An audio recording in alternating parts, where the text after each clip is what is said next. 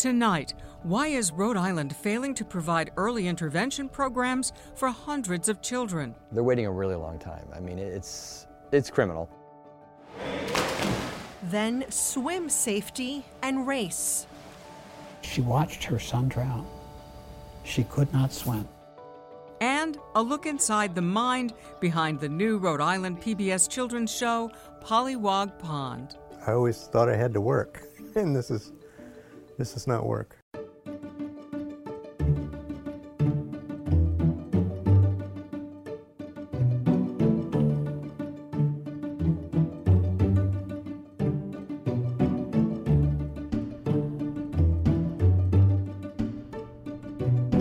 Welcome to Rhode Island PBS Weekly. I'm Pamela Watts. And I'm Michelle San Miguel. Tonight we welcome Boston Globe reporter Steph Machado. She recently joined Rhode Island PBS and will be a regular contributor here and on our political talk show, A Lively Experiment. And Steph recently has been looking into a problem affecting some of Rhode Island's youngest children. Many face a long wait to get into early intervention, a program for infants and toddlers with developmental delays. The current wait times in Rhode Island actually violate federal law, but advocates say only children are being punished. Two and a half year old Levi loves to play and run around. More? You want more. Good job. He also has some delays that have concerned his mom, Olivia Ippolito, since he was a baby.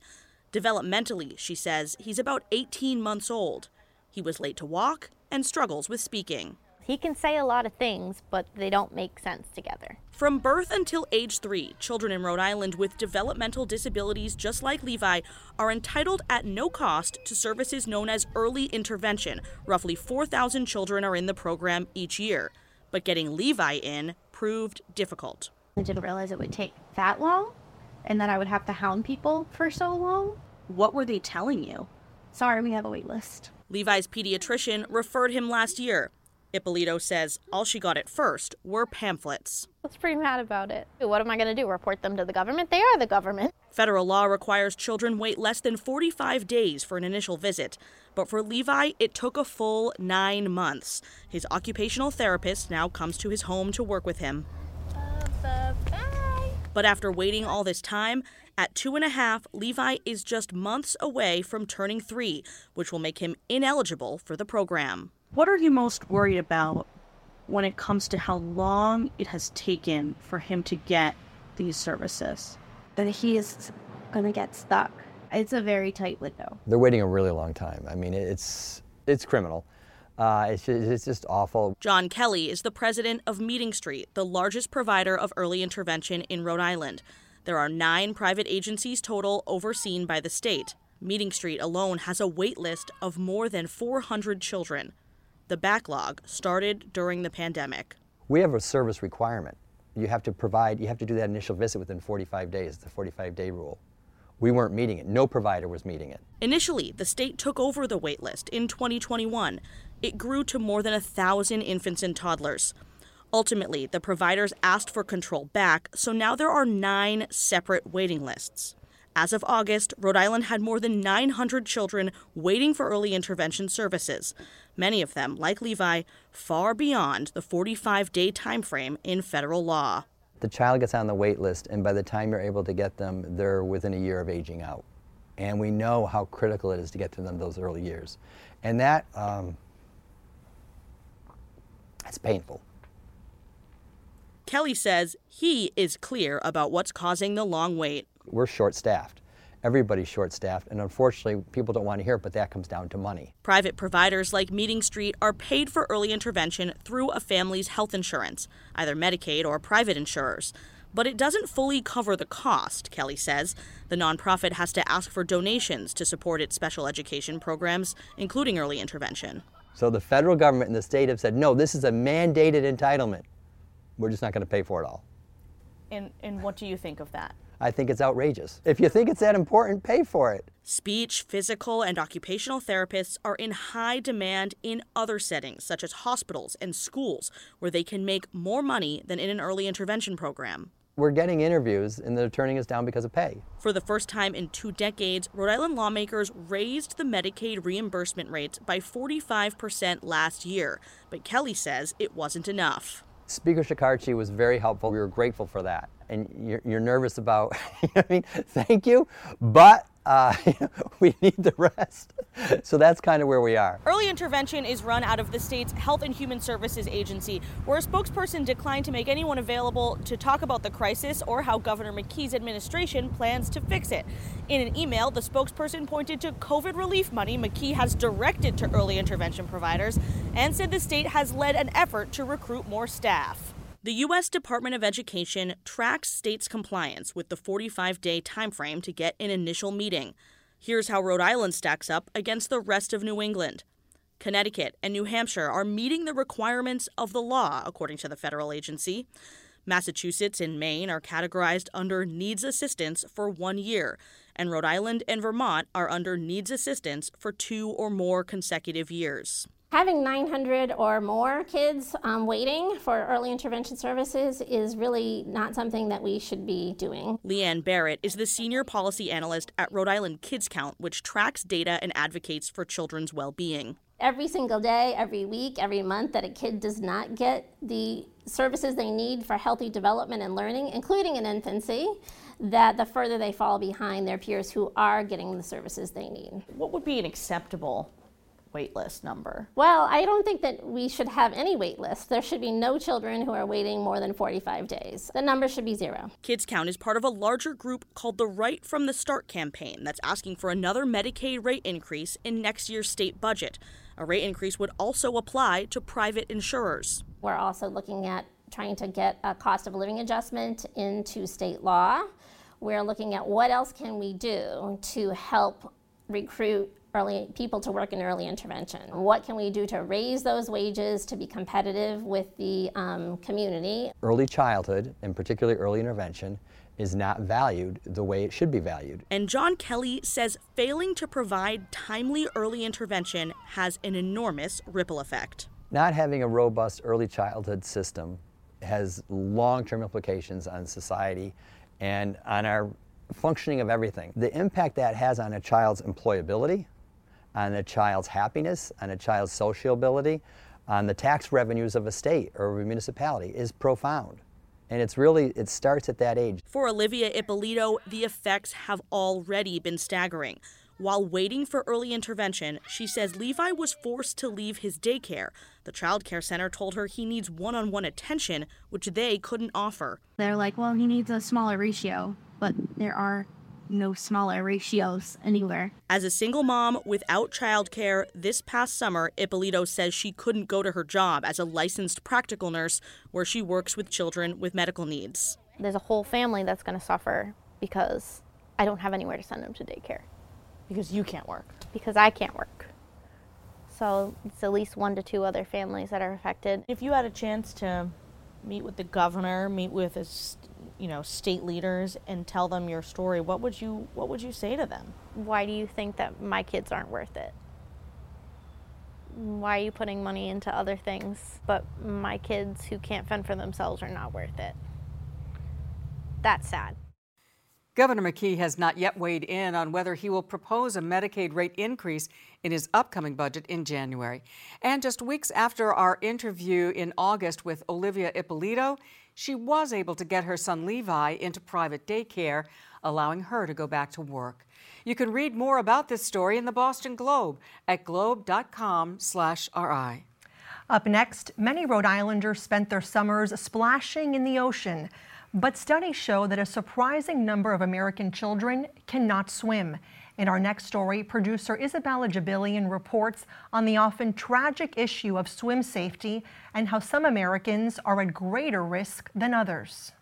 One night, phone call, woman sobbing on the phone, uh, telling me that her child had drowned at 5 o'clock at Lincoln Woods. It was the early 90s, and Ray Rickman was a Rhode Island state representative. The coroner had his body and would not release it she was Islamic. And I know enough about religion to know you're supposed to be buried within 24 hours. I called the coroner and he wouldn't release the body. In fact, he hung up on me. And I walked over to the Capitol, two blocks, saw the governor without appointment, and said, Governor Sundlun, I need you to get this done. Rickman was able to get the teenage boy's body released, but he couldn't forget this mother's pain. She watched her son drown. She could not swim. Can you imagine? You can't imagine. In the United States, an average of 11 people are drowning every day. So we're losing 4,000 people a year to drowning. It's the leading cause of death for children from one to four. Mara Gay was an avid swimmer growing up. Today, she's on the New York Times editorial board. Drowning is something that affects Americans of all backgrounds. However, it does disproportionately affect minorities and, in, in particular, Black and Native communities. According to the Centers for Disease Control and Prevention, black children are 1.5 times more likely, and Native American children are two times more likely than white children to die of drowning. Gay says for African Americans, the gap is rooted in history. It goes really deep. So, Black Americans, many people know, were not allowed to learn how to read during slavery. Many times they also weren't allowed to learn how to swim. And that's because it would have made it easier to escape to freedom. Dogs couldn't track your scent in water, which was known among enslaved Americans. During segregation, you had public pools that were not open to Black Americans.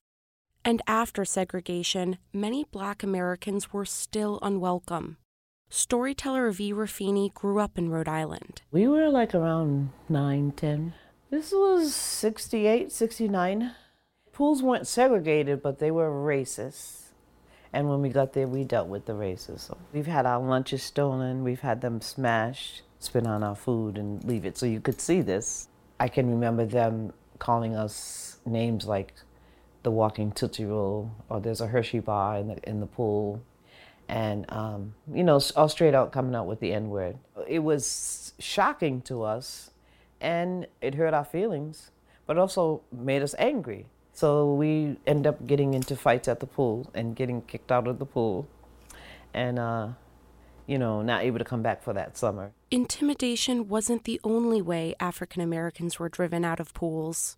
Many communities across the South, but also elsewhere, unfortunately, chose to fill in, destroy, or close their public pools rather than allow Black Americans to swim in them. So, white, wealthier Americans who were able to started forming their own clubs, their own neighborhood associations that were, of course, segregated, and the rest of America was shut out.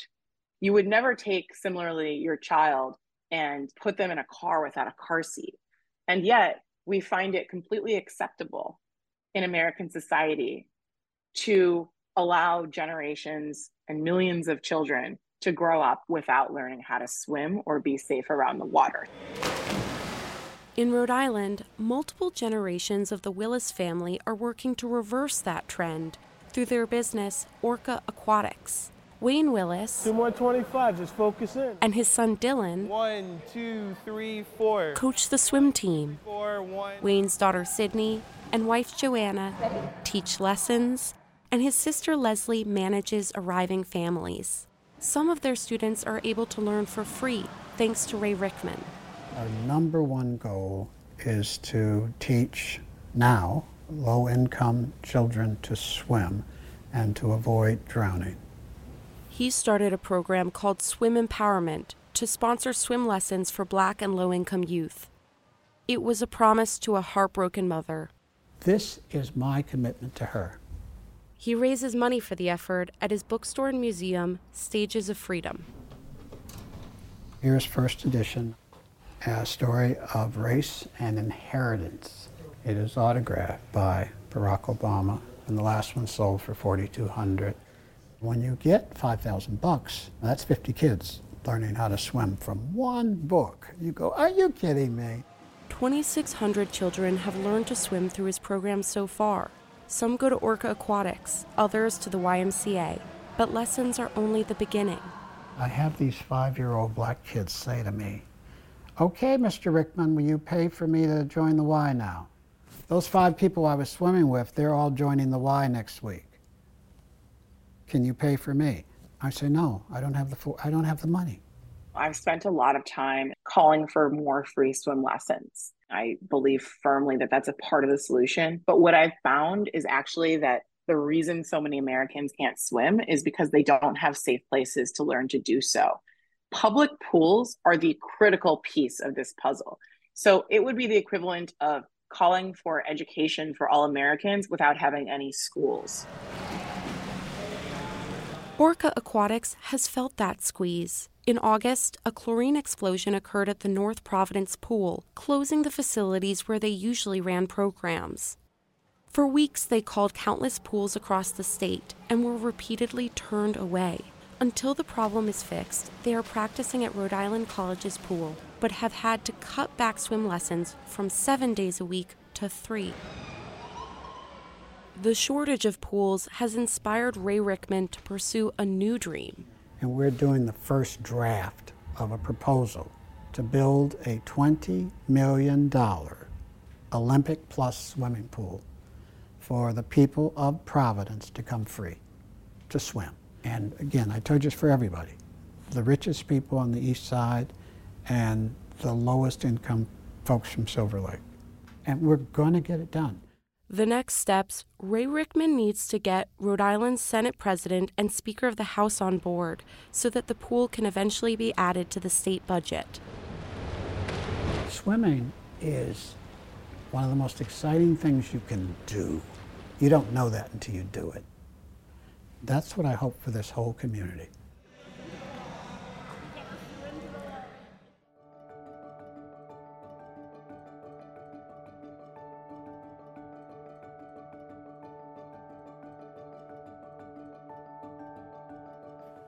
Are some new faces in the Rhode Island PBS neighborhood.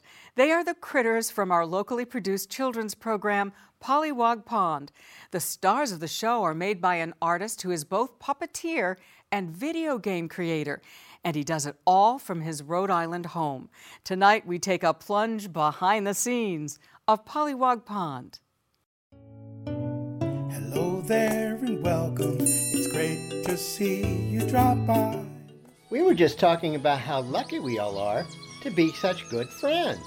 This cast of characters from the new Rhode Island PBS children's show Pollywog Pond spring from the imagination of Bill Culbertson. Just like a river going downhill. Oh. Who says he sees himself as just a big kid. I like to think I'm an eight year old. So I just, that was a good time. A lot of things happening, and you're kind of on the border to understanding adult things, and but you still want a foot back there. Culbertson's path to programming for children started as a fine arts student, earning a graduate degree in sculpture from Rhode Island School of Design. Just as I graduated, Hasbro was reintroducing G.I. Joe, the three and three quarter inch one, and they were just starting to work on those sculptures, and they needed a sculptor. I applied for the job, got hired before the end of the interview, and that's how it all started from there. It was basically dumb luck. Not only did he begin sculpting the action figures for Rhode Island based toy company Hasbro, he actually became one. His department was designing so many dolls, a new soldier in the series had to be farmed out to a freelance artist. It was supposed to be looking like Robert Redford. Didn't look like him at all. So they said, well, we got to redo it, and it's money to do that. And then somebody said, this looks like Culbertson. So they all came around and sat behind my desk and were like, what? Oh, God. It is. It looks like him. What a waste of money. so instead of redoing it, they just named him Wild Bill, and I became the character. Wild Bill, as the doll was named, kept Culbertson busy, as well as sculpting popular Hasbro toys like My Little Pony. We did ponies, charmkins, boys' toys, girls' toys, preschool. I actually benefited because I can sculpt any category. And that led to other make believe worlds. Culbertson decided to become a freelance artist, modeling toys for Disney and Nickelodeon. And I slowly built up a clientele. Um, I worked a lot with Sesame Street, Jim Henson. I learned how to do the puppet stuff mainly with working with people at Sesame Street. Jim Henson would tell you how to work a puppet. It's not like this. It's you go forward. The bottom, when we talk, our top of our head doesn't go up and down. Our jaw goes up and down. So little things like that. What is it about being a puppeteer that intrigues you? I, I guess just that it's you can make that thing come alive. and it has a personality, but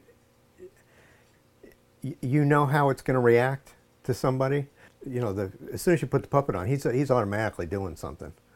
And I may not even be paying attention, but he's still doing something. Did you ever think you'd be doing this as a career? Uh, no, because I always thought I had to work, and this is this is not work. But it does take creativity. Culbertson began crafting his own puppets at home, first sketching them out and then sculpting the animals of Pollywog Pond. This one's Burb. He's the big one with all the personality. This is Derb, so they're in scale with each other. Here's Waddle, the pink female. Culbertson transformed a spare room into his Whooplah production studio and had to learn a new skill to bring his crew to life. I started sewing, and I didn't know how to sew, so I got my mom's old sewing Singer sewing machine. It only goes forward and backwards, and through trial and error, ended up learning how to sew and the seams and all that stuff. And sort of like in the movie Alien, where there's all those mutations and stuff, I've got lots of mutations of these until we got to the ones that were just right. So this is the third project, and I told you it's the humanoid figure. As Culbertson was making creatures and developing his children's program, he started teaching computer generated 3D drawing at New England Tech for students learning to design video games. It's the human figure. You're going to be accentuating the muscles, exaggerating them, kind of like a Marvel superhero type of thing. Student came up and said, "Do you want to make a game with your characters?" Why didn't I think of that? So we did, and in three months we built the basic framework of Pollywog Pond, the video game. As soon as the puppet starts to move, we got to move the tree with it. Pollywog Pond immerses the puppets in a video game environment. So now the puppets, live puppets, are in the game. And it's a unique look, different than any other shows we've seen out there. It's, it's where it's supposed to be. It, it, it's the world I wanted, and it's, it's all there. As an example of how his world works, I took a dip into Pollywog Pond. Hi, Miss Pamela. Hi, Derb. It's good to see you. Interacting with Culbertson's puppet, we set our lines in front of a green screen. Here at the park to pick up trash. I see you have a trash bag too. And after Bill edits our session, here's what the finished product looks like when the computer generated video game background is added. Are you picking up litter today? Yes, I am. I'm here with Burb, Waddle, and Weep. We're a soft curriculum. We're not doing ABC 1, 2, 3. We're doing so- social emotional skills, which is critical in schools right now, especially after coming out of COVID. A lot of kids didn't get, they've missed stuff, so we're, they need to be caught up. Culbertson hopes Pollywog Pond will make a big splash with preschoolers and their parents by underscoring the message with original songs, such as this one with the voice finalist Michelle Brooks Thompson. I'm having a perfectly awful bad day. A terrible, lousy, sad day. What's your name? Derb. I'd like to get to know you. Greg Cooney is musical director for Pollywog Say Pond. It Our themes are just like what's what's happening in your daily life. It doesn't have to be a big complicated thing, just a simple little thing that happens. Never know. Never know. Culbertson performs two of the puppets, Derb and Weep, Well, hello to you too. and two other puppeteers handle Burb and Waddle. But since Culbertson writes the scripts, he says there's a bit of him in all the characters. Those are all me. It's different parts of my personality. So when I watch the show, it's like, okay, what am I saying now? Oh, I, and how am I going to react like that? But they're all different. So it's it's like you take your personality and chop it up. And I, I know I'm going to be this way, and I'm going to be this way with this character. And the puppeteers we have are fantastic. They have been able to just absorb the personalities of them. And now I watch and I go, my God, it, it's real. It's over there. It- It's actually me. There, I, wow, it just blows my mind to see them. At the heart of your show, what do you want it to be for children? A safe place to go to, place they trust. I, I, I can go watch this and be interested in what they're doing. It's just like having friends. They're there, and maybe subliminally or somehow I'm learning from them. We knew you would make a great friend. You had the right stuff. You were kind, considerate, and cared about others. I think that's part of what we're after is how do you be a nice person? You just be a normal, nice person in society. If you know Pamela, it should come as no surprise. She is a natural around puppets, and for the record, she is genuinely kind. and on that note, that's our broadcast this evening. Thank you for joining us. I'm Michelle San Miguel. And I'm Pamela Watts. We'll be back next week with another edition of Rhode Island PBS Weekly. Until then, please follow us on Facebook and X and visit us online to see all of our stories and past episodes at ripbs.org slash weekly. Or you can listen to our podcast on your favorite streaming platform. Good night.